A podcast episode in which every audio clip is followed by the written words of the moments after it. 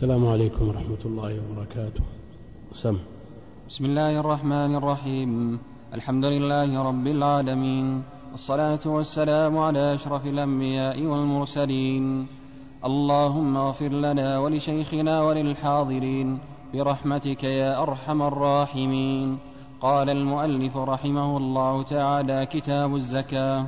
عن عبد الله بن عباس رضي الله عنهما قال قال رسول الله صلى الله عليه وسلم لمعاذ بن جبل حين بعثه إلى اليمن إنك ستأتي قوما أهل كتاب فإذا جئتهم فادعهم إلى أن يشهدوا أن لا إله إلا الله وأن محمدا رسول الله فإنهم أطاعوا لك بذلك فأخبرهم أن الله عز وجل قد فرض عليهم خمس صلوات في كل يوم وليلة فإنهم أطاعوا لك بذلك فأخبرهم أن الله قد فرض عليهم صدقة تؤخذ من أغنيائهم فترد على فقرائهم فإنهم أطاعوا لك بذلك فإياك وكرائم أموالهم واتق دعوة المظلوم فإنه ليس بينها وبين الله حجاب. الحمد لله رب العالمين وصلى الله وسلم وبارك على عبده ورسوله نبينا محمد وعلى آله وصحبه أجمعين. يقول المؤلف رحمه الله تعالى كتاب الزكاة. كتاب الزكاة والكتاب سبق التعريف به مرارا. أظن هنا في كتاب الطهارة. نعم كتاب الطهارة شرح هنا ولا؟ إيه سبق التعريف به ولا مانع من التذكير بشيء من ذلك. فالكتاب مصدر كتب يكتب كتابا وكتابة وكتبا وأصل المادة يدل على الجمع ومنه تكتب بنو فلان. اجتمعوا جماعة الخيل وقالوا لا كتيبة والمراد به هنا المكتوب. يراد بالمصدر اسم المفعول مثل الحمل يراد به المحمول. فالمراد هنا بالكتاب المكتوب الجامع لمسائل الزكاة الجامع لمسائل الزكاة. والكتاب والكتابة يقول أهل العلم انها من المصادر السيالة التي تحدث شيئا فشيئا. فالكتاب إنما يحدث تدريجيا باجتماع الحروف والكلمات باجتماع الحروف والكلمات. ولا يحدث دفعة واحدة كالقيام مثلا لا. والزكاة تطلق في أصل اللغة ويراد بها النماء والتطهير النماء والتطهير ولذا جاء في زكاة الفطر أنها طهرة للصائم وزكاة الأموال خذ من أموالهم صدقة ليش؟ لأي شيء؟ نعم تطهرهم فالزكاة في الأصل الطهارة فهي تطهر المال وتزكيه وتنميه وتطهر صاحب المال من الأوصاف الذميمة تطهره من صفتي البخل والشح من صفتي البخل والشح كما أنها تنظف المال وتنميه وثبت في الحديث ما نقص مال من صدقة. والملاحظ أن الذين يخرجون الزكوات ويزيدون عليها من أنواع الصدقات أموالهم تزيد لأنه قد يقول قائل كيف تنمي المال؟ والأمر محسوس. ألف ريال أخرجنا منه خمس وعشرين ريال زكاة صار الباقي تسعمائة وخمسة وسبعين. كيف تقول تنمي المال؟ نقص المال. نقول لا يا أخي ما نقص. انظر إلى العاقبة. كم من شخص تصدق بشطر ماله؟ بثلث ماله. أضعاف مضاعفة عن الزكاة وأمواله تنمو وتزيد. والواقع يشهد بذلك. الواقع يشهد بذلك. وكم من شخص شح بالزكاة المفروضة وبخل بها وأضمحل ماله وضاع ماله ولم يستفد من ماله لا في دينه ولا في دنياه. بل بعضهم صار ماله وبالا عليه. الزكاة ركن من أركان الإسلام بالإجماع. لحديث عبد الله بن عمر رضي الله عنهما قال بني الإسلام على خمس شهادة أن لا إله إلا الله وأن محمدا رسول الله وإقام الصلاة وإيتاء الزكاة والحج وصوم رمضان. فهي ركن من أركان الإسلام. من جحدها من جحد وجوبها كفر إجماعا ومن اعترف بوجوبها ومنعها أخذت منه قهرا وقوتل عليها. تؤخذ منه قهرا. والصديق رضي الله عنه وأرضاه بالاتفاق مع الصحابة قاتلوا الذين منعوا الزكاة. وأقسم بالله ليقاتلن من فرق بين الصلاة والزكاة فشأنها عظيم. وأما من جحد وجوبها فهو كافر بلا نزاع لأن وجوبها معلوم بالضرورة من دين الإسلام. ومن منعها فلم يزك ماله مع اعترافه بوجوبها فقد أتى موبقة من الموبقات وعظيمة من عظائم الأمور والجمهور على أنه لا يكفر بذلك والقول بكفره قول معروف عند أهل العلم. لكن الجمهور على خلافه. والقول بكفر تارك أحد الأركان العملية قول معروف وهو رواية عن الإمام أحمد ذكرها شيخ الإسلام ابن تيمية في كتاب الإيمان. أقول هذا القول قول معروف عند أهل العلم لكن الجمهور على أنه لا يكفر إلا بجحد وجوبها. فالزكاة شأنها عظيم والأدلة عليها متظاهرة بين الكتاب والسنة وإجماع الأمة وهي قرينة الصلاة في نصوص كثيرة.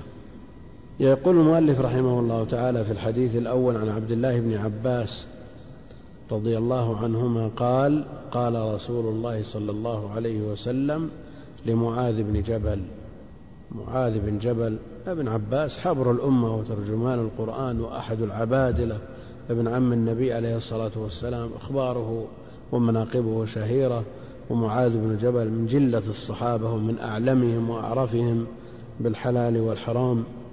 قال له النبي عليه الصلاة والسلام حين بعثه إلى اليمن معلما وداعيا إلى دين الإسلام وذلك سنة تسع. أو عشر أو ثمان على خلاف بين أهل العلم ومكث فيها يدعو الناس إلى الدين ويعلمهم الأحكام إلى أن قدم بعد وفاة النبي عليه الصلاة والسلام.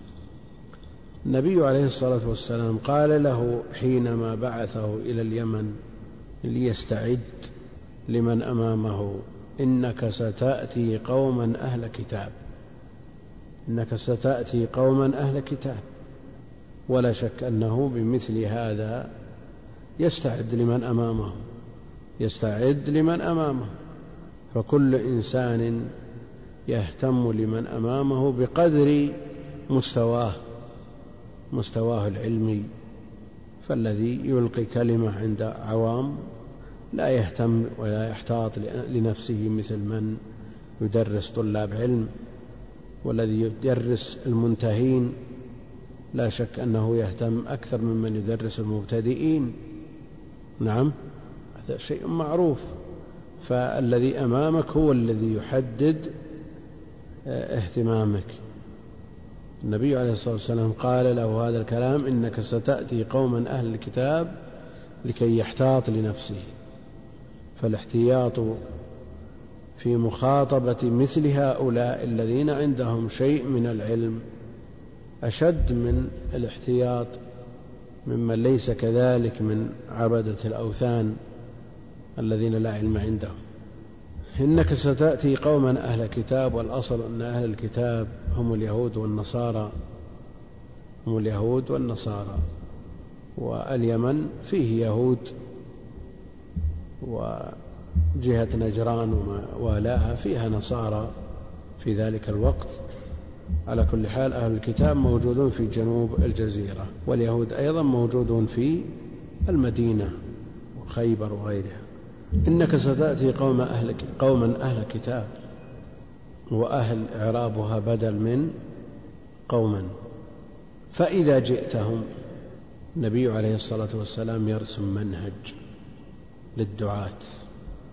وهذا المنهج يتمثل في الاهتمام بالأهم فما دونه. الاهتمام بالأهم يجعل الأهم هو في العناية بالدرجة الأولى ثم الذي يليه ثم الذي يليه.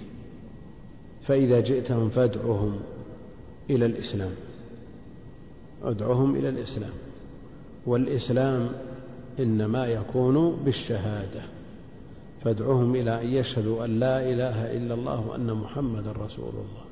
أهل الكتاب الذين نزل القرآن وهم موجودون في الأرض كمن بعث إليهم معاذ وكمن هم في المدينة النبوية وفي غيرها من أقطار الأرض في ذلك الوقت هم أهل كتاب وسموا أهل كتاب في التنزيل في القرآن مع أن مع أن عندهم شيء من الشرك وتختلف معاملتهم عن معاملة المشركين ولهم أحكام تخصهم يختلفون بها عن سائر طوائف الكفر من المشركين وغيرهم. ولذا تحل ذبائحهم وتنكح نساؤهم وطعامهم حل لنا بخلاف طوائف الكفر غير أهل الكتاب. وفيهم شرك. يشركون يقولون إن الله ثالث ثلاثة. النصارى يقولون المسيح ابن الله واليهود يقولون عزير بن الله. على كل حال هم فيهم شرك. ولذا يقرر جمع من أهل العلم أنهم ليسوا مشركين. هم كفار إجماعا ومن شك في كفرهم كفر إجماعا. هم كفار لا إشكال في هذا. لكن هل يقال إنهم مشركون لوجود الشرك فيهم أو يقال فيهم شرك؟ يقال فيهم شرك كما قرر ذلك الحافظ ابن رجب رحمه الله تعالى. وفرق بين أن تقول مشرك وفيه شرك ومنافق وفيه نفاق وجاهلي وفيه جاهلية. فرق بين هذا وهذا. ولذا يرى جمع من أهل العلم أنه لا يحتاج في نساء أهل الكتاب إلى مخصص يخرجهن من قوله جل وعلا ولا تنكحوا المشركات حتى يؤمن. يقولون ليس بمشركات إنما فيهن شرك. لا نحتاج إلى مخصص. والذين يقولون هم من ضمن طوائف المشركين مثل غيرهم. شركهم لا يقل عن شرك غيرهم. يقول الآية خصصت بقوله والمحصنات من الذين أوتوا الكتاب. المقصود أن هذه المسألة هم كفار إجماعا كفرهم أكبر ليس بقابل للغفران لكنهم هل يطلق عليهم الشرك أو يقال فيهم شرك؟ مسألة معروفة عند أهل العلم والفوائد المترتبة على هذا. لا يعني أن كفرهم أقل من كفر غيرهم لا هم كفار على كل حال الذين كفروا من أهل الكتاب لم يكن للذين كفروا من أهل الكتاب والمشركين. كفروا. المقصود أنهم كفار. لكن إذا قلنا أنهم مشركون يعاملون معاملة المشركين في سائر الأحكام. وإذا قلنا أنهم كفار وفيهم شرك يستثنون في بعض المسائل وقد جاء استثناؤهم في بعض نصوص الكتاب والسنة. فادعهم إلى أن يشهدوا أن لا إله إلا الله وأن محمدا رسول الله. هذا الذي يدخل به في الإسلام. أمرت أن أقاتل الناس حتى يقولوا لا إله إلا الله. فبهذه الكلمة يدخل في الإسلام. لا بد أن يوحد الله وأن يفرد الله بالعبادة إلى أن يشهدوا أن لا إله إلا الله وأن محمدا رسول الله. وهذا قد يقول القائل من منهم أنهم يعترفون بأنه لا إله إلا الله ويعترفون بالله جل وعلا وأنه هو الخالق الرازق وإن صرفوا له لخلقه شيء من أنواع العبادة يعني كما يقع من بعض المسلمين. بعض من ينتسب إلى الإسلام تجده يقول أشهد أن لا إله إلا الله وأن محمدا رسول الله ويطوف على قبر وقد يذبح لغير الله وقد يزاول الشرك الأكبر وهو يدعي ومع ذلك قد يقول أننا نقول أشهد أن لا إله إلا الله. لكن لا بد مع ذلك أن يشهدوا أن محمد رسول الله وهذا الذي لا يدعونه اليهود والنصارى لا يدعون هذا. يعني قد يدعون أنهم يشهدون لا إله إلا الله باعتبار أنهم أهل كتاب وأنهم تبع لنبي ولرسول من الرسل. لكن لا يمكن أن يدعوا أنهم يشهدون أن محمدا رسول الله. فلا بد من هذا. ولذا يقرر أهل العلم أن من كفر بشيء لا يسلم ولا يدخل في الإسلام ولا يحكم بإسلامه حتى يعترف وينص على ما كفر به. يعني لو وجد مثلا شخص يؤمن بالله وبملائكته وكتبه ورسله ولا يؤمن باليوم الآخر. نقول لا يدخل في الإيمان ولا يصح منه الإيمان حتى يعترف ويقر ويؤمن باليوم الآخر. وقل مثل هذا في بقية الأركان. حكم بكفره لأنه جحد وجوب الزكاة. لا يقبل منه الدخول في الإسلام حتى يعترف بما جحد. ومثل هذا جميع شرائع الدين التي يكفر جاحدها مما علم من الدين بالضرورة فلا بد من التنصيص على ما كان ينكره. قدم الدعوة إلى الشهادة لأنها هي المفتاح هي المفتاح. يعني الذي لمس معه مفتاح يرجع دون دخول. ما دخل لو عمل ما عمل.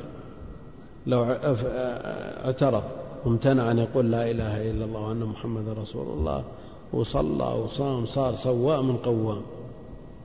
يصوم الدهر ويقوم الليل ما ينفع هذا. لأن قبول الأعمال مترتب على الإيمان. فالإيمان بالله جل وعلا شرط لقبول جميع الأعمال. فهذه هي المفتاح. ثم بعد ذلك إذا فتح الباب ودخل قيل له قف. بعد هذا أركان. فإنهم أطاعوا لك بذلك فأخبرهم. نعم. مراتب. إذا تجاوزوا المرتبة الأولى بشهادة أن لا إله إلا الله وأن محمد رسول الله نعم ينتقلون إلى المرحلة الثانية فإنهم أطاعوا لك بذلك فأخبرهم أن الله قد فرض عليهم خمس صلوات في كل يوم وليلة. فإنهم أطاعوا لك بذلك قروا واعترفوا وشهدوا واعتقدوا حينئذ العمل المترتب صحته عليها بالدرجة الثانية الصلاة.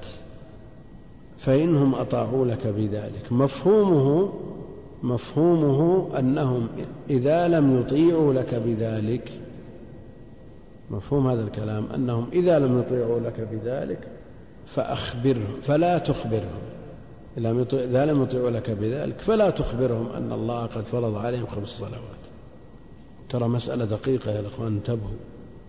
منطوق واضح. أنهم إذا إذا اعترفوا وشهدوا وأقروا واعتقدوا وأذعنوا بالشهادتين انتقل إلى الركن الثاني. إذا لم يفعلوا ذلك المفهوم من اللفظ فإنهم أطاعوا لك بذلك إن لم يطيعوا لك بذلك فأخبرهم الأصل. نقول فلا تخبرهم إن لم يطيعوا لك فلا تخبرهم. أو أخبرهم أن الله لم يفترض عليهم خمس صلوات. أو ما في فرق بين الجملتين. في فرق بين المفهومين. هل المسألة مسألة مجرد إخبار أو عمل بالمخبر به؟ فالمرحلة الثانية هي مجرد إخبار بوجوب الصلاة وافتراضها عليهم. وعلى هذا إذا لم يعترف إذا لم يعترف بالشهادتين هل هو مطالب بالصلاة أو غير مطالب؟ لأن مفهوم الجملة الثانية منطوقها واضح لكن مفهومها. هل مفهوم الجملة الثانية أنهم إذا لم يطيعوا لك بذلك فلا تخبرهم؟ لا تخبرهم أن الله افترض عليهم وإن كان الله قد افترض عليهم. أو المفهوم الثاني والاحتمال الثاني أنهم إذا لم يطيعوا لك بذلك فإن الله لم يفترض عليهم خمس صلوات. لم يفرض عليهم خمس صلوات. لماذا؟ لأنهم لم يطيعوا لك بالشهادة في كل يوم وليلة. فرق بين المفهومين ولا ما في فرق؟ الفرق بينهما أنه إذا كان الامتناع عن مجرد الإخبار عن الافتراض فهذا عمدة من يقول بأن الكفار مخاطبون بفروع الشريعة والمفهوم الثاني أنهم إذا لم يشهدوا أن لا إله إلا الله وأن محمدا رسول الله فأخبرهم أو لا تخبرهم هذا سيان عاد يبقى أن الله لم يفترض عليهم لم يفرض عليهم خمس صلوات وهذا فهم من لا يرى أن الكفار مخاطبون بفروع الشريعة ما الراجح من الاحتمالين. الاحتمال الأول أنهم إذا لم يطيعوا لك بذلك ولم يشهدوا ولم يعترفوا ولم يعتقدوا لا تخبرهم. وإن كان الله قد فرض عليهم خمس صلوات لكن لا تخبرهم. ما في فائدة من إخبارهم. نعم؟ لا تخبر أو نقول الله جل وعلا لم يفرض عليهم لأن هذه أمور رتب بعضها على بعض. لأنك لو أخبرتهم أن الله قد فرض عليهم أو عرفوا هم أن الله جل وعلا قد فرض عليهم وهم لم يسلموا ما الفائدة من علمهم بذلك؟ وما الفائدة من تكليفهم بفروع الشريعة؟ وشرط قبول العمل غير متحقق شرط قبول العمل غير متحقق وهو الإيمان. يعني مسألة مخاطبة الكفار بفروع الشريعة مسألة معروفة عند أهل العلم والجمهور على أنهم مخاطبون خلافا للحنفية أو مخاطبون بالنواهي دون الأوامر كما يقول بعضهم. ثم معي يا أخوان؟ ثم معي الجمهور يستدلون بمثل قوله جل وعلا عن الكفار ما سلككم في سقر. قالوا لم نكن من المصلين. ولم نكن نطعم المسكين. إلى آخر ذكروا فروع. الذي أدخلهم النار فروع. والذين يقولون بأنهم غير مخاطبين يقول الشرط غير موجود. كيف تطلب شيء وشرطه غير موجود؟ وهنا رتبت مطالبتهم بالصلاة على دخولهم في الإسلام. ومفهوم هذا أنهم إذا لم يدخلوا في الإسلام لا يطالبون بالصلاة. والجمهور نعم يقولون نعم لا يطالبون بالصلاة حال كفرهم ولا يؤمرون بقضائها إذا أسلموا. إذن ما الفائدة من تكليفهم بالفروع؟ ما المعنى ما معنى تكليفهم بالفروع؟ الجمهور يقولون الفائدة الزيادة في عذابهم على مجرد ترك الإيمان فهم يعذبون على ترك الإيمان وعلى ترك الصلاة وعلى ترك الزكاة وعلى ترك الحج وعلى ترك سائر فرائض الدين وعلى ارتكاب ما حرمه الله جل وعلا لأنهم مخاطبون. لكن عرفنا مأخذ القولين من الحديث. نعم. عرفنا مأخذ القولين من الحديث. يعني رأي الجمهور بالمثال التقريبي. نعم. بالمثال التقريبي شخص مريض. نعم. يعني كشف عليه كشف عليه الأطباء وأجروا التحليلات اللازمة والفحوصات. الكاملة فتبين فيه عدة أمراض فيه عدة أمراض.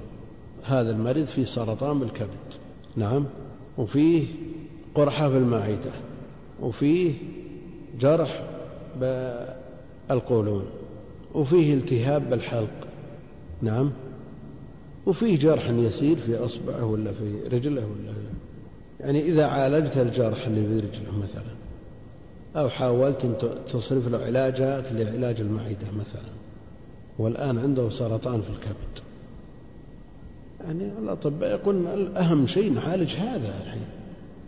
إذا شفي هذا عالجنا لأن هذه أمور يرتب بعضها على بعض. يعني إذا استمر سرطانه في الكبد ما في لا تعالج. لا سيما إذا كان يترتب عليها أذى له. مثال تقريبي لكن الآن عندنا أمور يشترط بعضها شرط لبعض. كيف نطالب شخص بالصلاة وهو ما أسلم؟ نقول يا أخوان ما ليس القصد من هذا أنه يطالب بها قبل أن يسلم قبل أن يسلم. وكونه لا يقبل منه إذا فعله حال كفره ولا يطالب به بعد إسلامه بقضائه لا يعني أنه يعذب عليه يوم القيامة كما يعذب على ترك الإيمان. ولو قلنا بأنه لا يخاطب بها لأنه لم يأتي بشرطها لزم على هذا إيش؟ أنت وأنت ماشي إلى المسجد وفي طريقك الصلاة مقامة تسمع الله أكبر الله أكبر وقيمة الصلاة وفي طريقك ناس. أنت تقول لهم صلوا ولا تقول توضأوا؟ أو تسأل كل واحد أنت متوضي؟ إذا قال كي قلت له صل؟ قال لك لا توض قبل. نعم؟ الصلاة. والوضوء شرط له. إذا هم مطالبون بالصلاة وإن لم يتحقق شرطها. كما أن من وقف في طريق الناس وقت الصلاة يطالب بالصلاة وإن لم يتوضأ. يتوضأ من لازمها أن يتوضأ. وأيضا يطالب بالصلاة من بجميع لوازمها. وإلا يلزم عليه أنه إذا عرفنا أنه قال أشهد أن لا إله إلا الله مقتضى الحديث.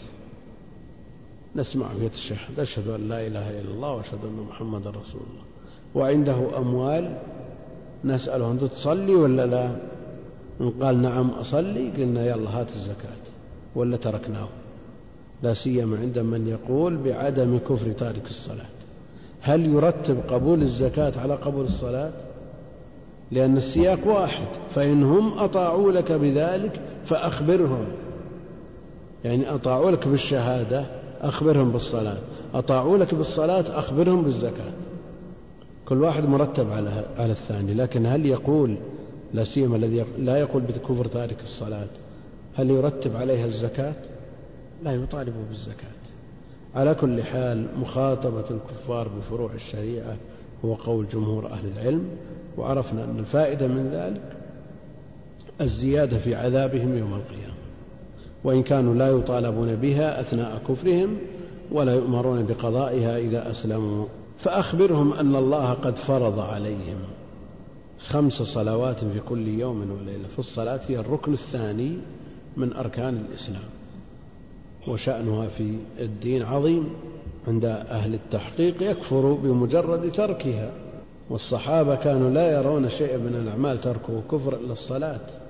والنبي عليه الصلاة والسلام يقول العهد الذي بيننا وبينهم الصلاة فمن تركها فقد كفر. المقصود أن الصلاة شأنها عظيم. فرض عليهم خمس صلوات في كل يوم وليلة. وجاء في حديث هل علي غيرها؟ قال لا إلا أن تتطوع ويستدل به من يرى أنه لا يجب شيء من الصلوات غير الخمس. لا يجب شيء من الصلوات. غير الخمس. لأن النبي عليه الصلاة والسلام قال الأعرابي لما قال له هل علي غيره قال لا إلا أن تتطوع ثم قال والله لا أزيد على هذا ولا أنقص. فيستدل بهذا من يرى عدم وجوب أي صلاة من الصلوات. فالوتر ليس بواجب بدليل هذا الحديث. صلاة العيد ليست بواجبة بدليل هذا الحديث. صلاة الجنازة ليست بواجبة بدليل هذا الحديث إلى صلاة الكسوف مع الأمر بها ليست بواجبة بدليل هذا الحديث وغير ذلك من الصلاة. والذين يجيبون هذه الصلوات يجيبون عن ذلك بأجوبة منها أنها المقصود في اليوم والليلة. ولا يمنع أن يوجد صلوات غيرها في اليوم في غير اليوم والليلة. فالعيد في السنة في السنة مرتين الكسوف عند وجود سببه وهكذا. وصلاة الوتر يعني زيدت بعد هذا الحديث ولا يمنع من الزيادة.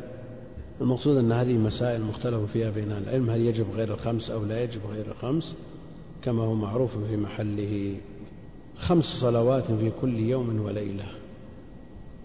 وأصل المشروعية لخمسين ثم ما زال النبي عليه الصلاة والسلام يفاوض الله جل وعلا حتى كتبهن خمسين خمس والأجر أجر خمسين كما هو معروف في حديث الإسراء فإنهم أطاعوا لك بذلك يعني شهدوا أن لا إله إلا الله وأن محمدا رسول الله واعترفوا بوجوب الصلوات وأدوا هذه الصلوات فأخبرهم أن الله قد فرض عليهم صدقة تؤخذ من أغنيائهم فترد على فقرائهم وهي الزكاة. فدل على أنه يطلق على الصلاة صدقة. على الزكاة صدقة. دل على أنه تطلق الصدقة ويراد بها الزكاة المفروضة خلافا لمن فرق بين الزكاة والصدقة. فحمل الصدقة على المندوبة والزكاة على المفروضة. هنا قال صدقة. وسميت الزكاة صدقة لأنها تبرهن على صدق دافعها على صدق إيمانه. لأنها تبرهن على صدق إيمانه.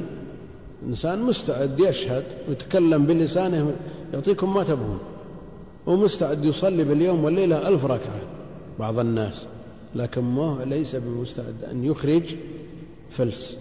فإذا عمل ببدنه وأنفق من ماله دل على صدقه.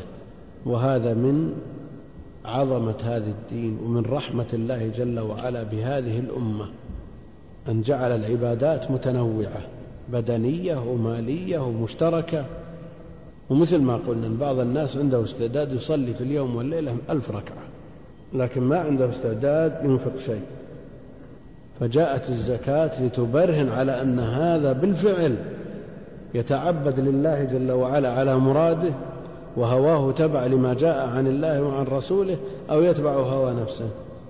وبعض الناس مستعد ينفق الأموال الطائلة وإلى يصلي ركعتين. وبعضهم مستعد يصلي ما شئت من الركعات وينفق ما شئت من الأموال لكن ما يمتنع عن الأكل والشرب.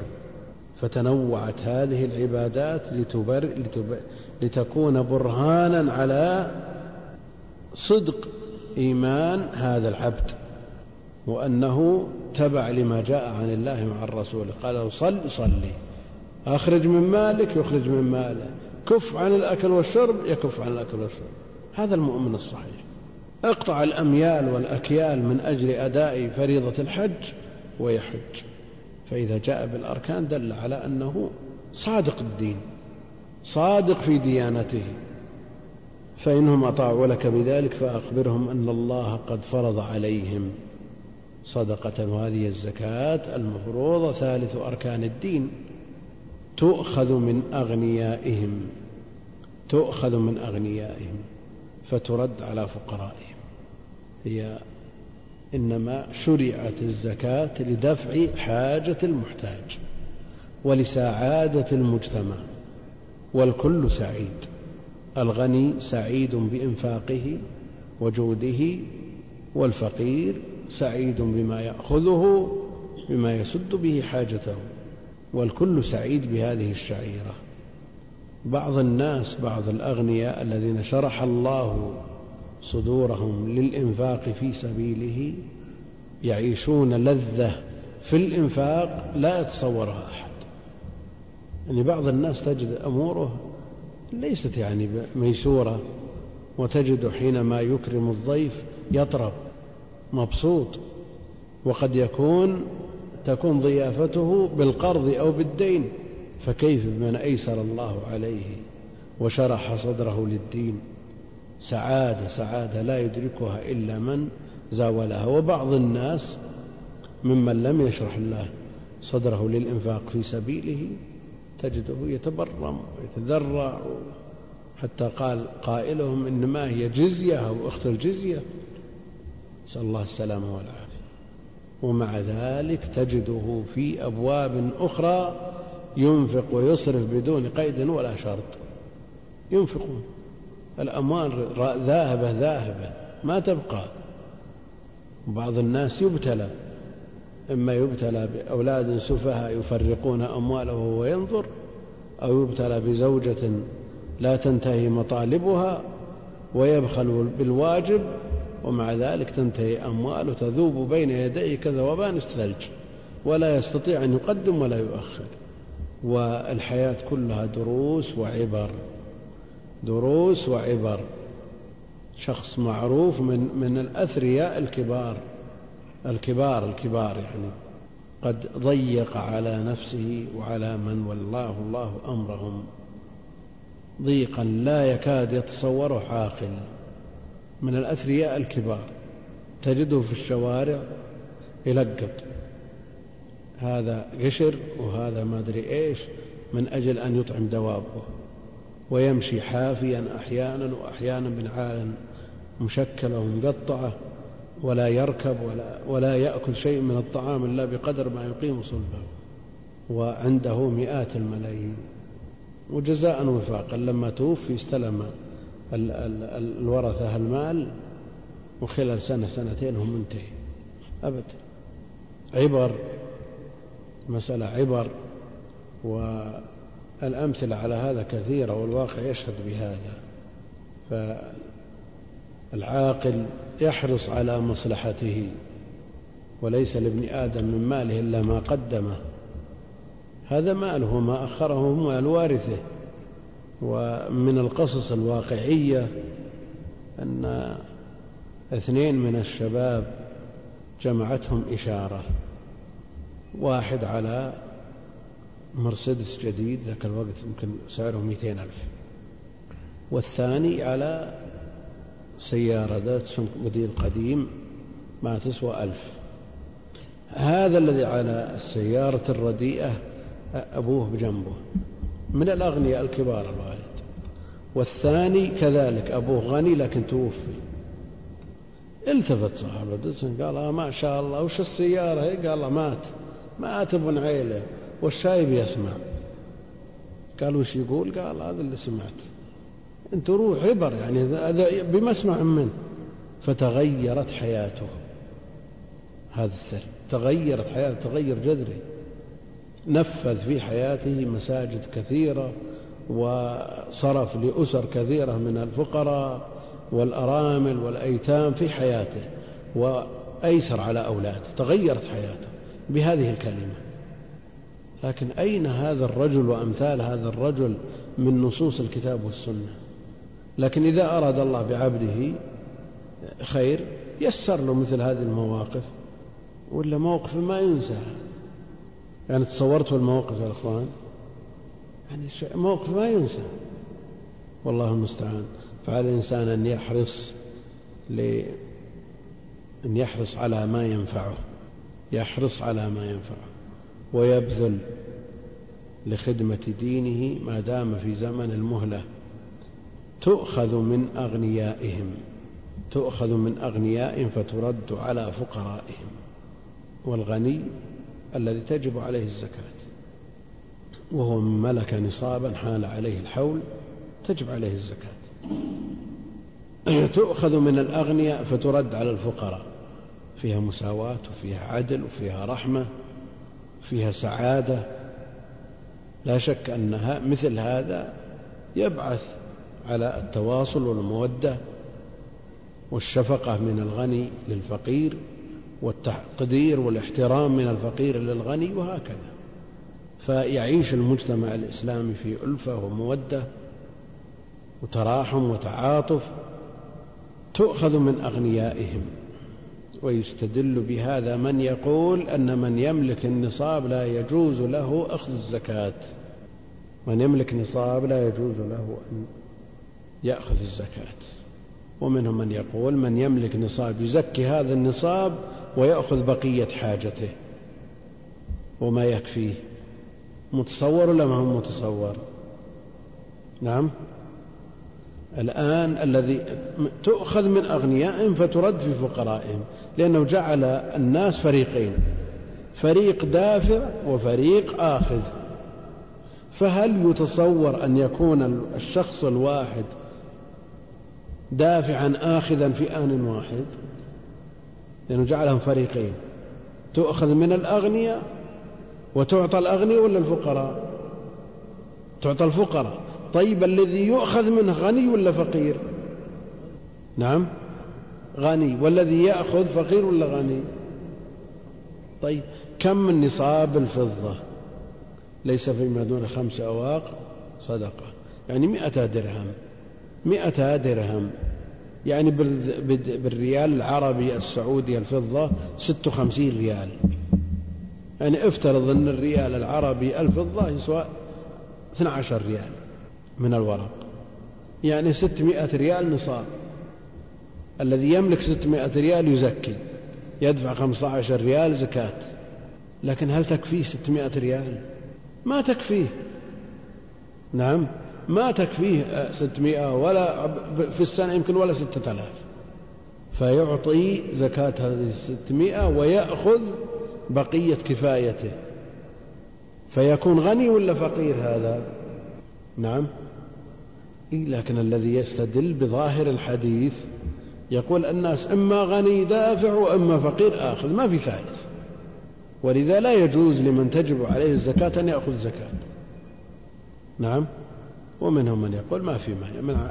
عليه زكاة ومطالب بها وعليه نفقات وعليه أمور مطالب بتكميلها. فيدفع زكاة هذه الستمائة ويأخذ ما يكفيه نعم. على كل حال مسألة تقديرية ينظر كم كم النصاب في وقته. ويبقى أن النصاب بين الذهب والفضة متفاوت يعني. قد يكون نصاب الذهب عشرين مثقال أحد عشر جنيه وثلاثة أسباع الجنيه والجنيه بكم؟ قارب أربعمائة ريال أو أقل. قل أربعمائة ريال. إذا النصاب أربعمائة في أحد عشر يعني حدود خمسة آلاف على الذهب. والنصاب من الفضة ما سمعتم. من ملك لك وهل الأصل الذهب والفضة؟ مسألة خلافية بين العلماء على كل حال مسألة مفترضة في شخص عنده أسرة كبيرة وتحتاج في السنة مثلا إلى ثلاثين ألف أقل شيء في الشهر ألفين وخمس. وهذا يملك خمسة آلاف أو عشرة آلاف. نقول, نقول عليك زكاة العشرة آلاف مئتين وخمسين ريال. وخذ ما يكفيك من الزكاة أو نقول لا لا تأخذ حتى تتصف بوصف الفقر الذي لا تدفع معه الزكاة. أنت أنفق هل اللي عندك ولا من انقضى أنا أطلب زكاة. مسألة واضحة ولا ما واضحة؟ نعم. على القول بمفهوم بظاهر الحديث أنه لا يجمع بين وصفين. غني وفقير الدافع للزكاة غني والآخذ فقير. كيف يكون فقير يأخذ الزكاة وهو غني تجب عليه الزكاة؟ معنى هذا أنه لا يجوز له أن يأخذ ما دام عنده ما يسمى به غنيا. ما دام عنده نصاب ما يجوز يأخذ. لا يجوز له أن يأخذ من الزكاة. منهم من يقول إذا كانت الزكاة هذا المال الذي عنده ما يكفيه يوم أو يومين أو ثلاثة أو عشرة وله أن يأخذ آه، نفقة سنة من الزكاة. يدفع زكاة ما عنده ويأخذ. ومفهوم الحديث في من يتصف بغنى لا يحتاج معه إلى غيره. والفقر من لا يجد شيئا الفقير من لا يجد شيئا. بخلاف المسكين من يجد بعض كفايته. وهذا الدافع الآخذ داخل في حيز أو في حد المسكين. الدافع الآخر داخل في حد المسكين. تؤخذ من أغنيائهم فترد على فقرائهم. تؤخذ من أغنيائهم. الضمير يعود على من؟ نعم أهل البلد وفقرائهم. وبهذا يستدل من لا يجوز نقل الزكاة من بلد إلى آخر. إنما تؤخذ من أغنياء البلد فترد في فقراء البلد. وعلى هذا لا يجوز نقل الزكاة من بلد إلى آخر. والذين يقولون بجواز نقلها تؤخذ من فقراء من أغنيائهم يعني أغنياء المسلمين فترد في فقراء المسلمين عموما في أي بلد كانوا. نعم. إذا وجد حاجة حاجة لنقلها لا بأس إن شاء الله. إذا وجد قريب محتاج مثلا في بلد آخر حاجته ظاهرة فالقرابة الصدقة على القرابة صدقة وصلة. إذا وجد من هو أشد حاجة في بلد آخر تنقل إلى هذا البلد لمسيس الحاجة.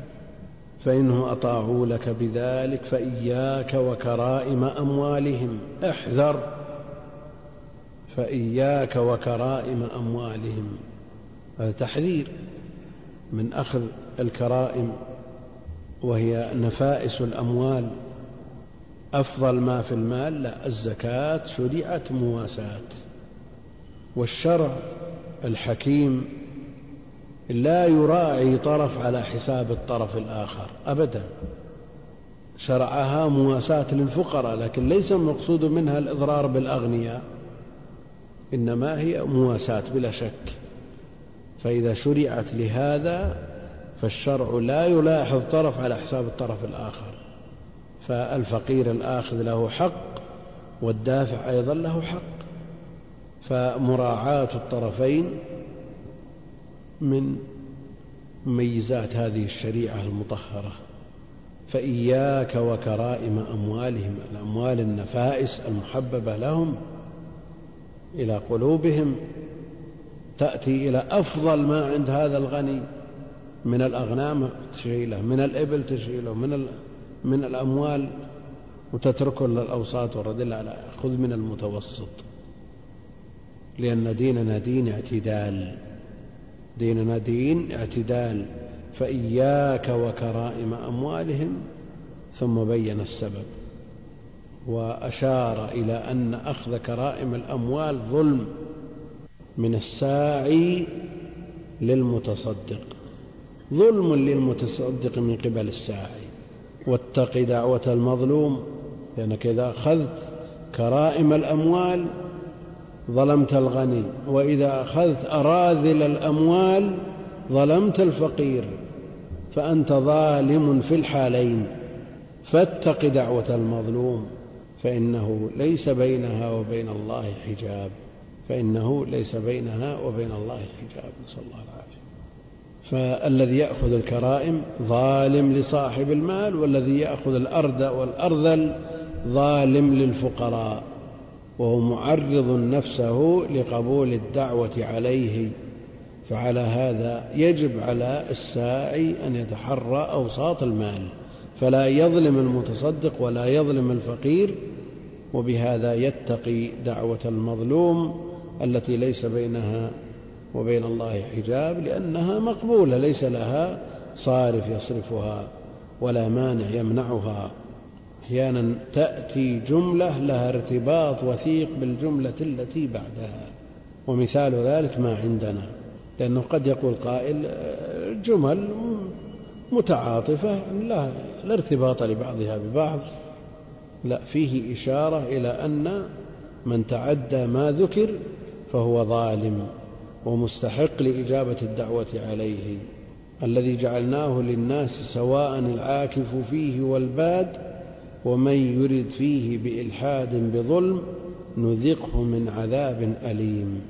هذا البيت يستوي فيه العاكف المقيم فيه والبادي الأعرابي الذي يأتي ليؤدي فريضة ويرجع. في فرق بينهم؟ يقول الله هذا من من عمار المسجد الحرام. هذا من عمار المسجد الحرام. قم يا أيها الأعرابي أنت ما جئت الله الفرد. صل بأي مكان. هذا المسجد هذا اللي جالس بالحرم ليل نهار. أحق منك بهذا المكان؟ ممكن؟ لا. هذا المكان يستوي فيه العاكف والبادي. الطارئ الذي يريد أن يصلي فرض واحد ويمشي. ما في فرق. يعني لو تقدم إلى المكان الذي خلف الإمام هو أحق به. من هذا الذي ساكن فيه؟ أربعة وعشرين ساعة ويصلي فيه السنوات الطوال.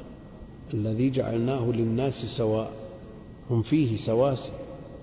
ومن يرد فيه بإلحاد بظلم نذقه من عذاب أليم. وهذا له ارتباط بالجملة التي قبلها مثل الارتباط الذي عندنا. فدل على أن الذي يعتدي على من يتقدمه إلى أي مكان ويقول أنا أحق به أنا مقيم في الحرم أنا كذا لا. هذا ظلم هذا إلحاد في الحرم. ولذا فحجز الأماكن في المسجد الحرام لا يجوز. حجز الأماكن لا يجوز. وداخل في هذا في هذا التحذير وفي هذا التشديد إلحاد في الحرم. ليس معنى أن كل إلحاد خروج من الدين لا. الإلحاد الميل. الإلحاد الميل عن الطريق السوي وهذا ما هذا حاد عن الطريق السوي. لكن رتب عليه عقوبة عظيمة أن مجرد الهم بالإلحاد يرتب عليه هذه العقوبة. نذقه من عذاب أليم. فدل على أن الجملتين بينهما ارتباط وثيق كما أن الجملتين في الحديث بينهما هذا الارتباط. نعم. أمره أخف يبقى أن مجرد الهم بالحجز الهم بهذا الإلحاد نذقه من عذاب الأليم. أما الأماكن الأخرى فالعقوبة مرتبة على الفعل لا مجرد الهم لا مجرد الهم. ومع الأسف أنه يوجد ناس في ظنهم وعلى حد زعمهم أنهم يبحثون عن الأجور والمضاعفات في هذا المكان الشريف. العظيم المكرم المعظم والصلاة بمئة ألف صلاة. ثم بعد ذلك يرتكب من الأمور والمحظورات ما يتمنى أنه جالس في بلده. وهناك أجراء يحجزون للناس الأماكن ويحصل بسببها الخلاف والشقاق والنزاع. ومن أراد أن يعرف حقيقة هذا الأمر ينزل نصحا في العشر الأواخر وأحيانا تصل إلى حد المضاربة. إلى حد المضاربة. وقبيل غروب الشمس من آخر يوم من رمضان حصل ما حصل وتواعدوا بعد الصلاة بعرفة ليخرجوا من الحرم يكملون. يا أخي الأمر يعني إذا ما أدركنا حقيقة العبادة يعني ما استشعرنا نفس العبادة. بيتضاربون بعرفة بيطلعون من الحرم. يعني المضارب بالحرم حرام وبعرفة حلال. صحيح أسهل. خارج الحرم أسهل لكن يبقى. هل مثل هؤلاء استشعروا حقيقة العبادة؟ والله جل وعلا يقول ومن يرد فيه بإلحاد بظلم نذقه من عذاب أليم. وتحصل مثل هذه الأمور؟ على كل حال الإنسان ينتبه لمثل هذا ويسعى في خلاص نفسه وإرشاد غيره. الحديث اقتصر على ذكر الشهادتين والصلاة والزكاة وبقي من الأركان الصوم والحج. الصوم مفروض ولا ما فرض؟ نعم. فرض في السنة الثانية. فرض الصيام في السنة الثانية. وبعث معاذ كان في السنة التاسعة أو العاشرة أو الثامنة على الخلاف الذي ذكرناه. في الصيام مفروض. ما ذكر الصيام؟ ولم يذكر الحج. القول بأنه فرض في السنة السادسة أو التاسعة على القول المرجح. اكتفي بالأركان الثلاثة الشهادة والصلاة والزكاة لأن كلمة الإسلام هي الأصل. نعم هي الأصل لا بد منها. والصلاة تتكرر في كل يوم خمس مرات.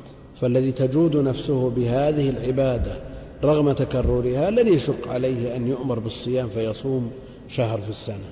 وأيضا المال جبل الإنسان على محبته.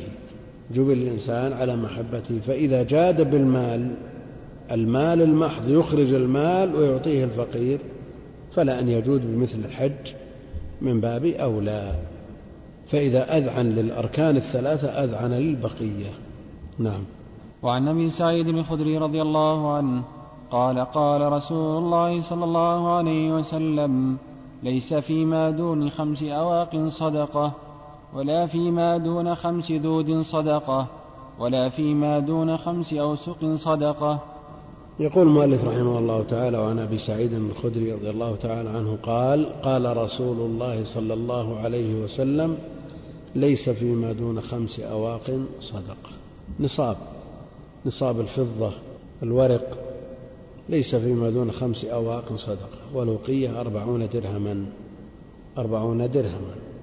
فنصاب الفضة مئتا درهم مئتا درهم ولا فيما دون خمس ذود صدقة. ليس فيما دون خمس أو خمس ذود. خمس ذود ولا خمس ذود؟ نعم. خمس ذود أو خمس ذود بالإضافة أو بالقطع نعم. خمس يعني الذود هي الخمس. يعني الخمس هي الذود. نعم؟ وإذا قلنا خمس ذود نعم؟ يطلع الذود واحد. الواحد ذود. فالخمس من الأذواد فيها الصدقة. وإذا قلنا خمس ذود الذود هي الخمس. والخمس هي الذود. وعلى كل حال قيل بأن الذود يطلق على الواحد. يطلق على الواحد. ليس فيما دون خمس أواق صدقة. هذا دليل على أنه لا بد من اكتمال النصاب ومثل هذا في صدقة بهيمة الأنعام فيها نصاب وفي أيضا ما يخرج من الأرض النصاب وليس فيما دون خمسة أوسق صدقة. ذود من الإبل ما دونها ليس فيه مفهومه أن الأربع ليس فيها زكاة وما دون خمسة الأواقي من الفضة ليس فيها زكاة وما دون خمسة الأوسق مما يخرج من الأرض ليس فيه زكاة. والقول باشتراط النصاب قول الجمهور. القول باشتراط النصاب قول جمهور العلماء. والحنفية يعملون بالنصوص المطلقة. فيما سقت السماء العشر. فيما سقت السماء العشر. وهو نص عام. نص عام يتناول الخمس وما فوقها وما دونها. يتناول خمسة الأوسق يتناول أربعة الأوسق يتناول الوسق الواحد ستون صاعا يتناول ما دون ذلك لأن ماء من صيغ العموم فيما سقت السماء العشر يعني في قليله وكثيره. لكن الجمهور يقول هذا نص عام خص بمثل هذا الحديث فلا بد من توافر النصاب توافر النصاب. وهذا أيضا من ملاحظة الشرع المطهر للدافع للدافع فالشرع الحكيم يلاحظ حال الدافع ولا يكلف الناس في كل شيء حتى يبلغ حد معين يتميزون به عن غيرهم فيؤمرون بمثل هذا.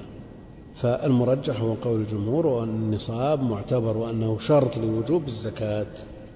بعض الروايات عند البخاري ليس فيما دون خمسة أوسق من التمر صدقة وليس فيما دون خمس أواق من الورق صدقة وليس فيما دون خمس ذود من الإبل صدقة. يعني هو تصريح بما هو مجرد توضيح تصريح بما هو مجرد توضيح والوسق ستون صاعا فيكون النصاب ثلاثمائة صاع ثلاثمائة صاع والذي غلته دون الثلاثمائة لا تجب عليه الزكاة. نعم. وعن أبي هريرة رضي الله عنه أن رسول الله صلى الله عليه وسلم قال ليس على المسلم في عبده ولا فرسه صدقة وفي لفظ إلا زكاة الفطر في الرقيق. يقول المؤلف رحمه الله تعالى وعن أبي هريرة رضي الله عنه أن رسول الله صلى الله عليه وسلم قال ليس على المسلم في عبده ولا فرسه صدقة. ليس على المسلم في عبده ولا فرسه صدقة. هذا يدل على أن ما يتخذ للقنية ليس فيه زكاة. في العبد الذي يستعمل للخدمة ليس فيه زكاة. الفرس الذي يستعمل للحاجة ليس فيه زكاة. وقل مثل هذا البيت الذي يسكنه الإنسان ليس فيه زكاة. السيارة التي يركبها الأثاث الذي يستعمله كل ما يتخذ للقنية ليس فيه زكاة ليس على المسلم في عبده ولا فرسه صدقة لأنه ليس بمال نام معد للتجارة لكن لو كان عنده عبد يعده للتجارة أو فرس يعده للتجارة تجب فيه الزكاة باعتباره عرض من عروض التجارة. وفي لفظ إلا زكاة الفطر في الرقيق زكاة الفطر في الرقيق. يعني كما تجب على الزوج وعلى الوالد زكاة الفطر عن زوجته وولده كذلك عن رقيقه فتجب فيه زكاة الفطر. وهل تجب أصالة على الصغير والمرأة والعبد ثم يتحملها الولي أو هي تجب على الولي مباشرة سيأتي هذا في باب زكاة الفطر إن شاء الله تعالى. آه، ذكر البخاري رحمه الله تعالى في صحيح عن الزهري أنه قال في المملوكين للتجارة الزكاة. في المملوكين للتجارة الزكاة. لأنهم عرض من عروض التجارة وقل مثل هذا في الفرس. فيزكى زكاة التجارة وتخرج عنه صدقة الفطر. نعم. وعن أبي هريرة رضي الله عنه أن رسول الله صلى الله عليه وسلم قال العجماء جبار والبئر جبار والمعدن جبار وفي الركاز الخمس والجبار الهدر الذي لا شيء فيه والعجماء الدابة. يقول المؤلف رحمه الله تعالى في الحديث الرابع عن أبي هريرة رضي الله عنه أن رسول الله صلى الله عليه وسلم قال العجماء جبار. العجماء فسرها المؤلف بأنها الدابة. قيل لها عجماء لأنها لا تتكلم تشبيها لها بالأعاجم الذين لا يتكلمون العربية فاعتبر كلامهم بغير العربية كعدمه فهم عجم وأعاجم وهذه الدابة التي تتكلم عجماء فاعتبر كلامهم مثل عدمه. ولذا يعرفون الكلام بأنه هو اللفظ المركب المفيد بالوضع. يعرفون الكلام بأنه هو اللفظ المركب المفيد بالوضع تكون فائدته بالوضع بالوضع العربي. وعلى هذا كلام الأعاجم لا يدخل في الكلام عند النحاة فكأنهم لا يتكلمون. ما دام ما يتكلمون بالعربية مثل يعني مثل أصوات الطيور ومثل فهم أعاجم. ويدخل في هذا كلام غير بني آدم من الطيور المعلمة.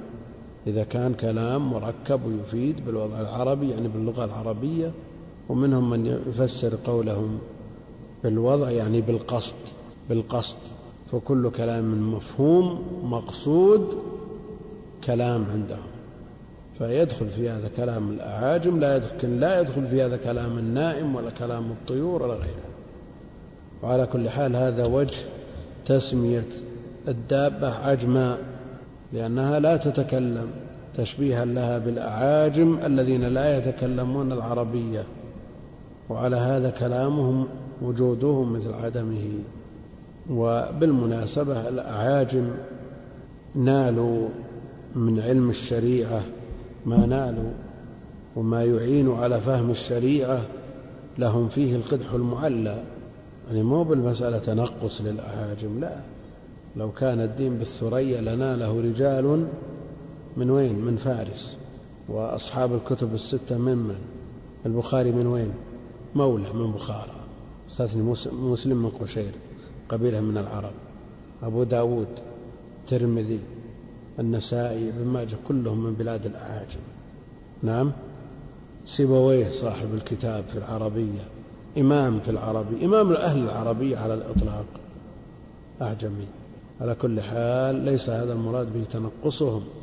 فالإنسان قيمته قيمة ما يتقن وما يحسن. افترض أنه من الذرية الطاهرة من نسل النبي عليه الصلاة والسلام. لكن لا يحسن شيء له قيمة ولا ما له قيمة.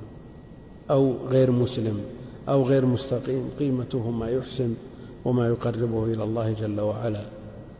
فأكثر المفسرين من الأعاجم أكثر شراح أكثر مؤلفين في السنة من الأعاجم في شروحها من الفقهاء من المؤرخين من الأدباء من في علوم العربية في اللسان العربي أكثرهم أعاجم. لسان حينما يقال مثل هذا الكلام بحث أصل المسألة لا يعني أنك تتنقص أحد بعينه أبدا. العجماء جبار والجبار الهدر الذي لا شيء لا شيء. فلا ضمان في متلفها مع عدم التفريط مع عدم التفريط. جاء من حديث البراء بن عازب أنه كانت له ناقة ضارية دخلت حائطا فأفسدت فيه. فقضى رسول الله صلى الله عليه وسلم أن حفظ الحوائط بالنهار على أهلها وبالليل حفظ الماشية بالليل على أهلها. نعم أنت بالنهار صاحب حائط أحفظ حائطك. والعجماء جبار لو دخلت دابة وأكلت وخربت معها.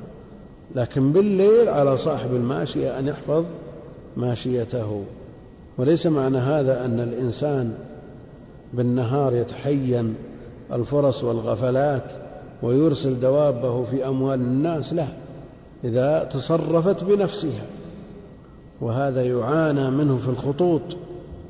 في الخطوط هل نقول العجمة جبار اترك مواشيك في الخطوط الطويلة لتهلك الناس؟ لا. يعني إذا تصرفت بنفسها مع حرصك عليها وحفظك لها وبذلك جميع الأسباب في حفظها وتفلتت من غير علمك جبار هدر العجماء جبار والبئر جبار إذا لم تضعها في طريق المسلمين جاء واحد وتردى في بئرك وهي ليست في طريق المسلمين ما عليك منه. جبار هدر لا تضمن شيئا.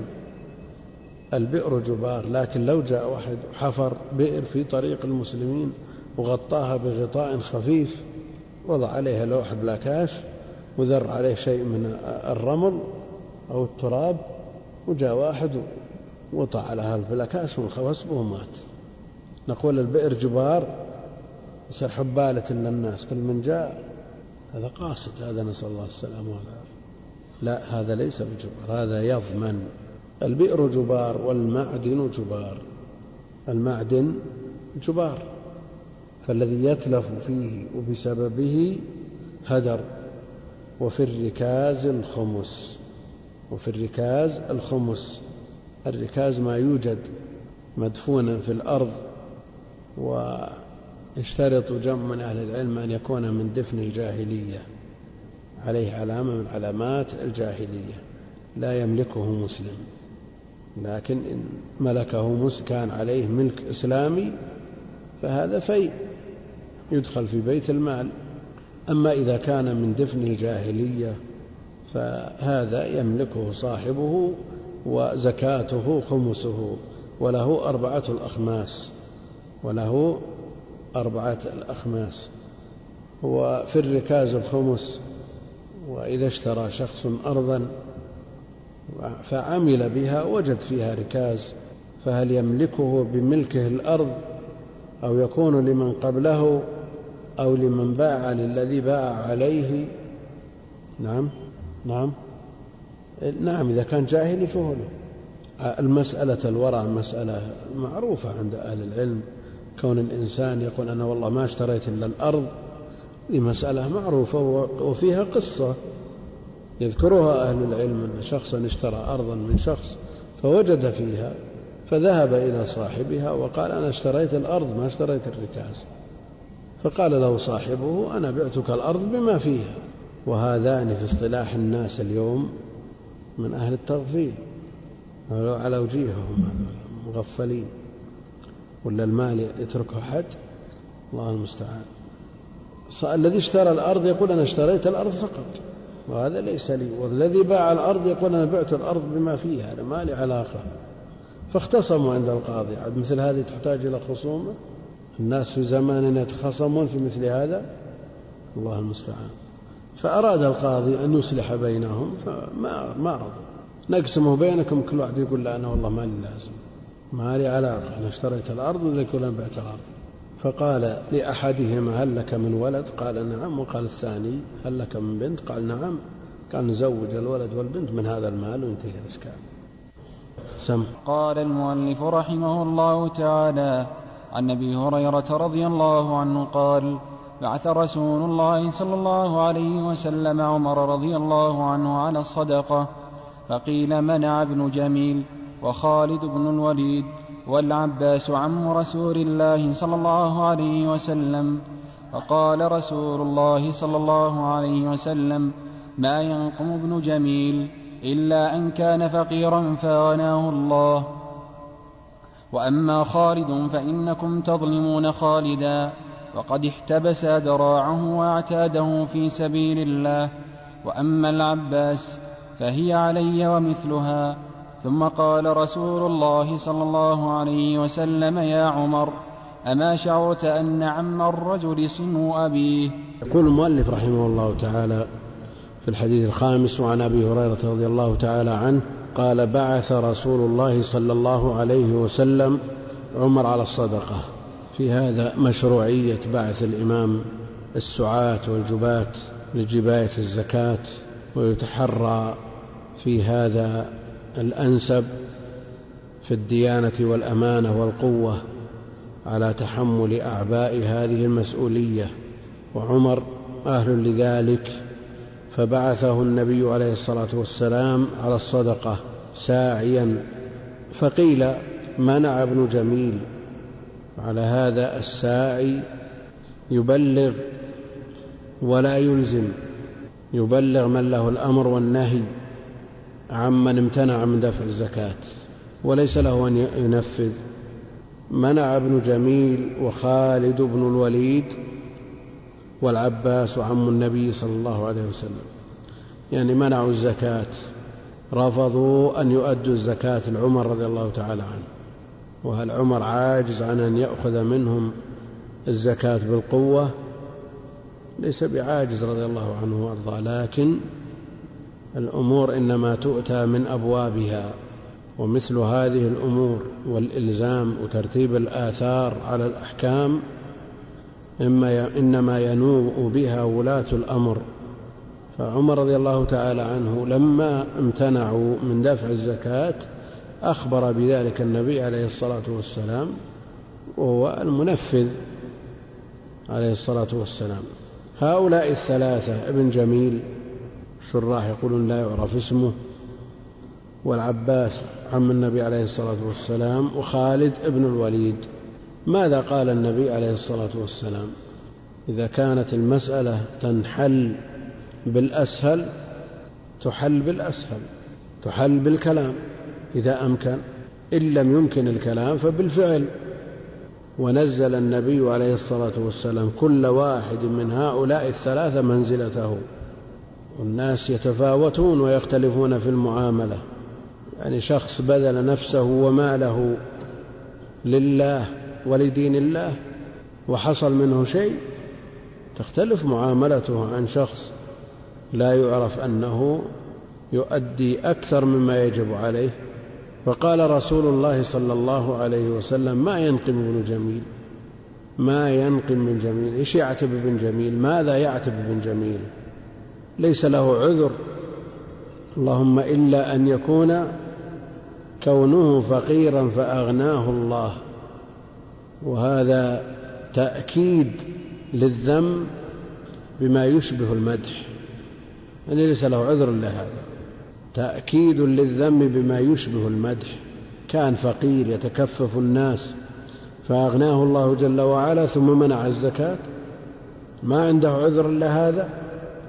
وتأكيد الذم بما يشبه المدح وعكسه تأكيد المدح بما يشبه الذم معروف ولا عيب فيهم غير أن سيوفهم بهن فلول من قراء الكتائب هذا مدح. فأظهره مظهر الذم وأكد المدح بما يشبه الذم عكس ما عندنا. ابن جميل يكفيه هذا الكلام. عزر بمثل هذا الكلام. إلا أن كان فقيرا فأغناه الله تعالى. والمنة لله جل وعلا على كل حال.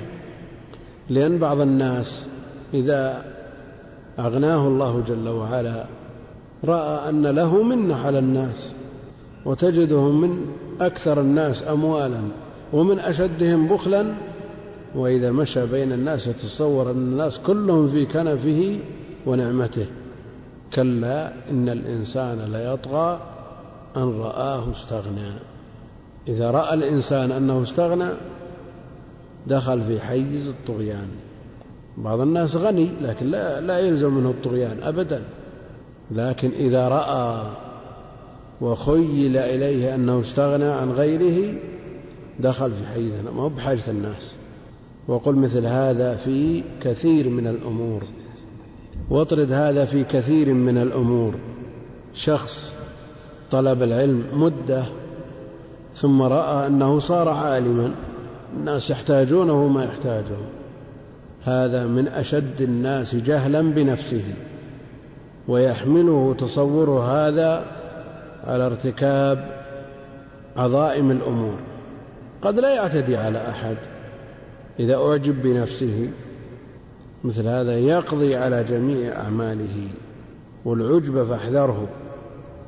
إن العجب مجترف أعمال صاحبه بسيله العرم.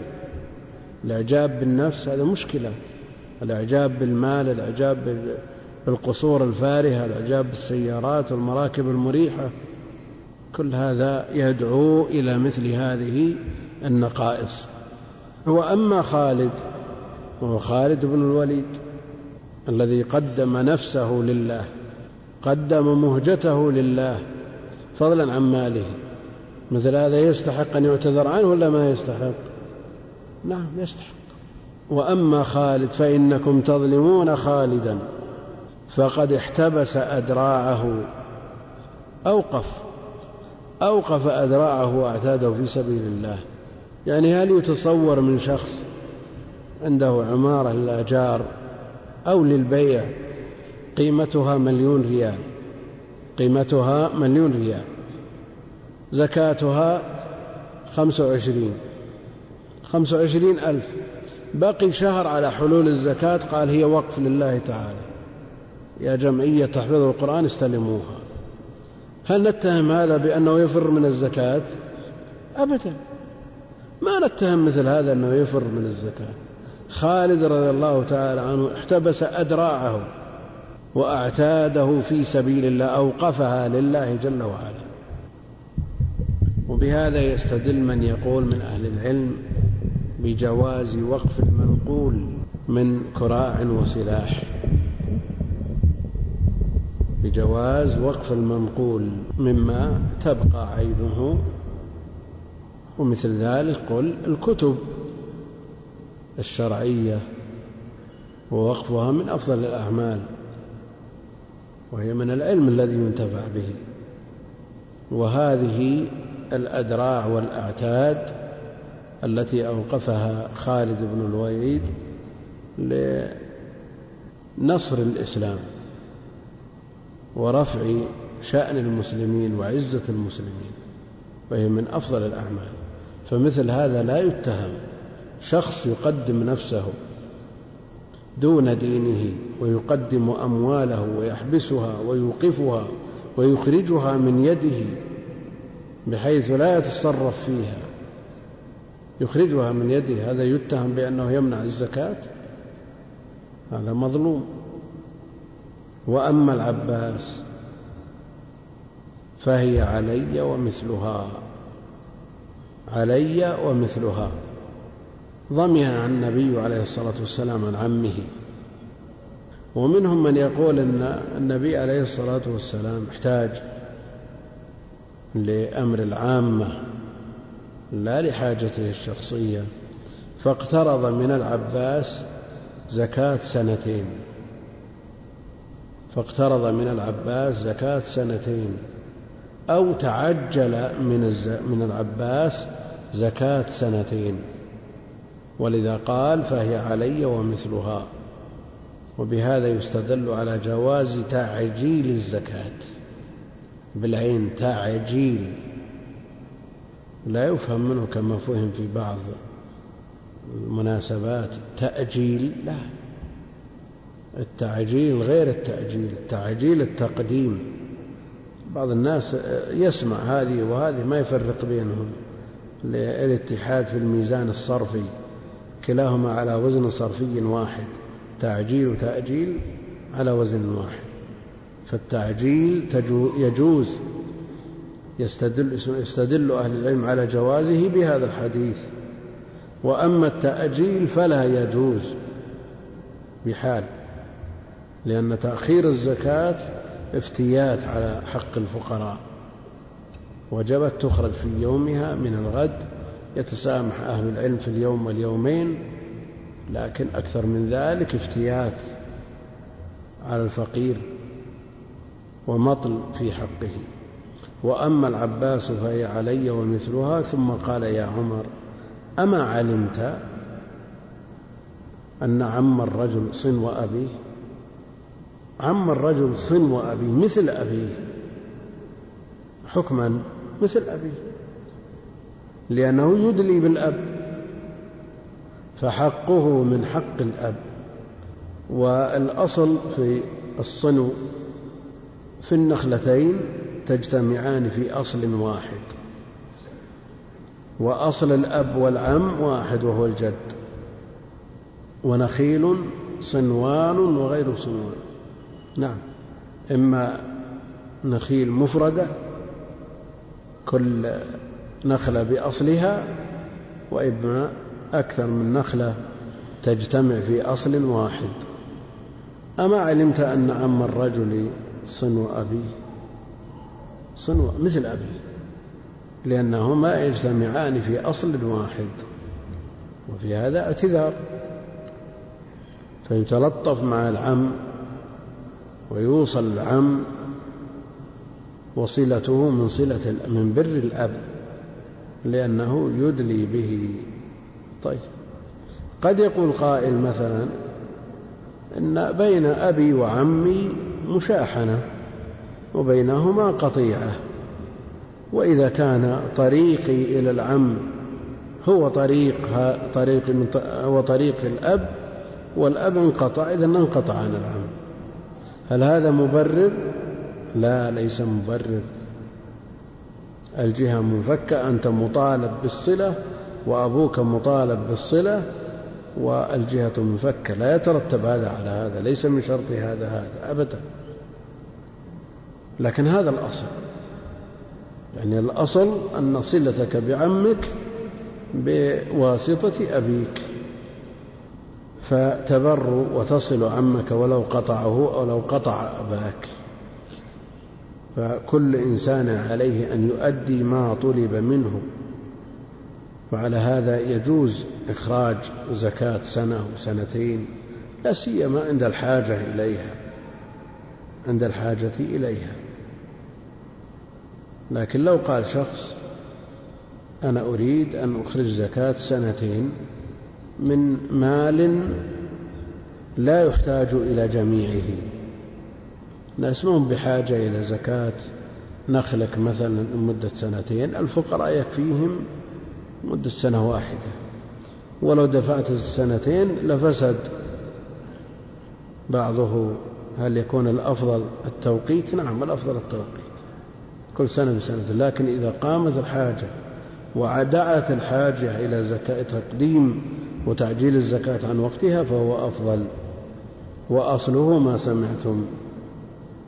وفي الحديث شاهد لحديث أمرنا أن ننزل الناس منازلهم. أمرنا أن ننزل الناس منازلهم. فمنزلة ابن جميل مهم مثل منزلة خالد. ومنزلة خالد ما هي مثل منزلة العباس عم النبي عليه الصلاة والسلام. وعلى كل حال الناس في النسبة بالنسبة للتشريع سواسية. يعني لو كانت ظروفهم واحدة ما فرق بينهم. كانت ظروفهم واحدة ما فرق بينهم. لكن كل واحد ظرفه يختلف على الثاني فيعامل على ضوئه. نعم. وعن عبد الله بن زيد بن عاصم رضي الله عنه قال لما أفاء الله على رسوله صلى الله عليه وسلم يوم حنين قسم في الناس في المؤلفة قلوبهم ولم يعط الأنصار شيئا فكأنهم وجدوا إذ لم, يصب إذ لم يصبهم ما أصاب الناس فخطبهم فقال يا معشر الأنصار ألم يجدكم ضلالا فهداكم الله بي وكنتم متفرقين فألفكم الله بي وعالة فأغناكم الله بي. كلما قال شيئا قال الله ورسوله أمن. قال ما يمنعكم أن تجيبوا رسول الله صلى الله عليه وسلم قالوا الله ورسوله أمن. قال لو شئتم لقلتم جئتنا كذا وكذا. ألا ترضون أن يذهب الناس بالشاة والبعير وتذهبون بالنبي صلى الله عليه وسلم إلى رحالكم. لولا الهجرة لكنت امرأ من الأنصار. ولو سلك الناس واديا وشعبا لسلكت وادي الأنصار وشعبها الأنصار شعار والناس دثار.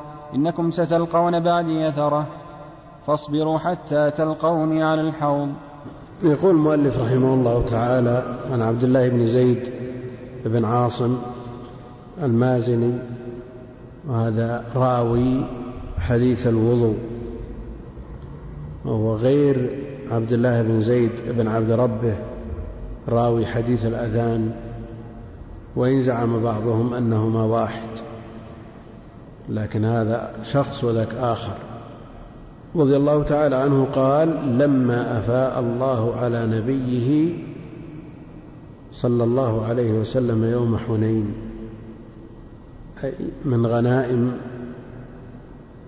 الغنائم التي حصل عليها حينما قاتل يوم حنين وكان كانت غنيمة كبيرة جدا من أعظم الغنائم.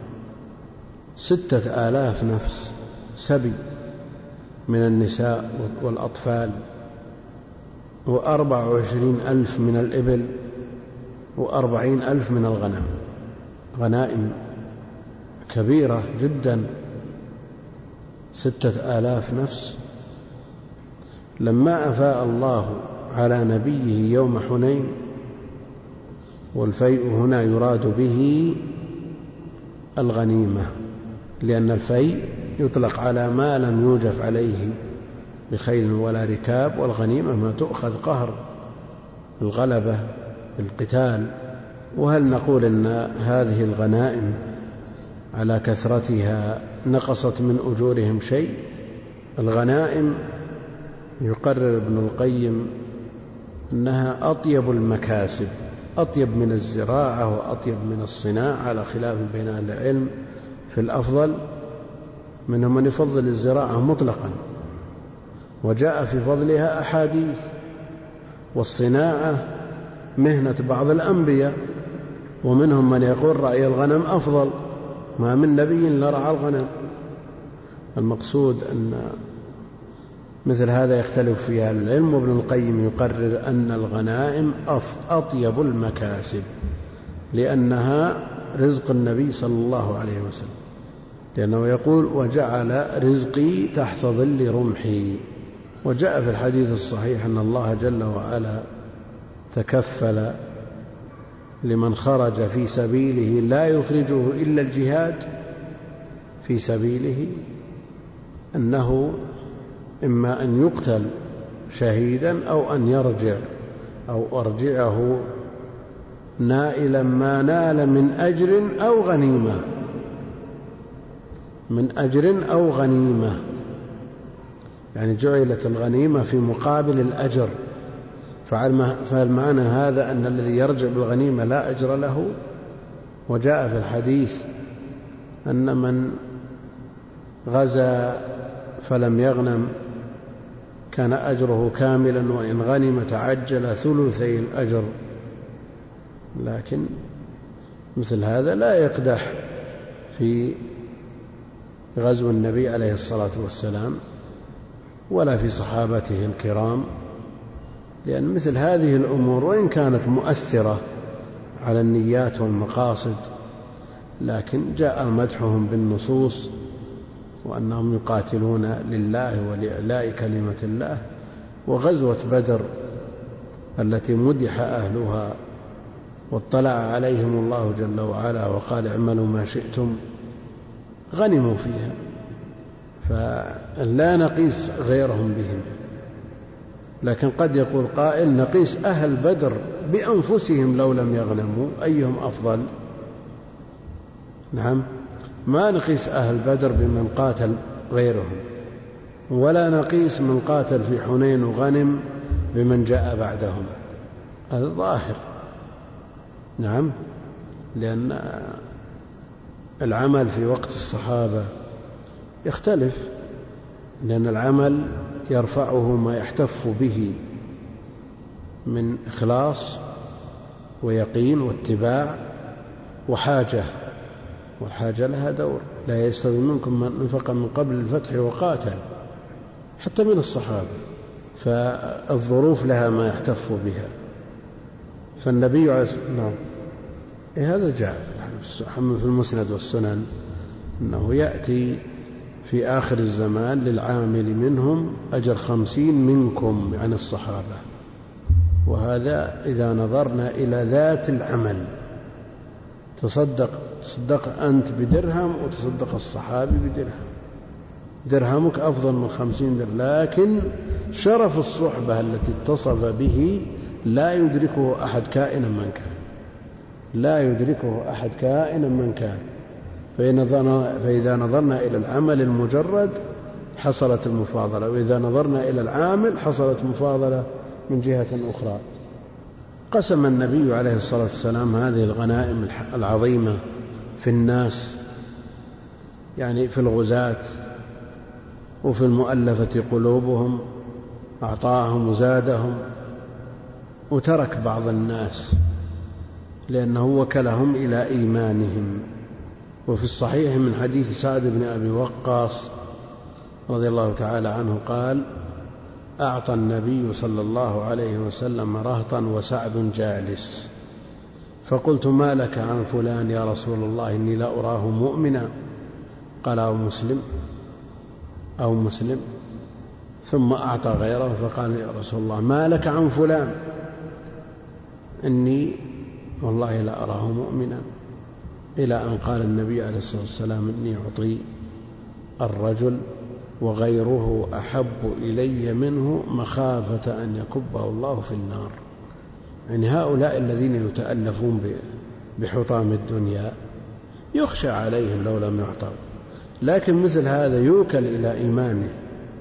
خلاص هذا مضمون ما يحتاج إلى أن يؤلف الدراهم ومثل هذا كونه عليه الصلاة والسلام لم يعطي الأنصار شيئا. ولم يعطي الأنصار شيئا. هل يقال ظلم الأنصار؟ لا ما ظلم الأنصار. إنما وكلهم إلى ما عندهم من إيمان. كأنهم وجدوا في أنفسهم. ولا يلزم أن يكون كلهم أو يكون خيارهم لا. مع أن النفس قد تجبل على شيء من هذا.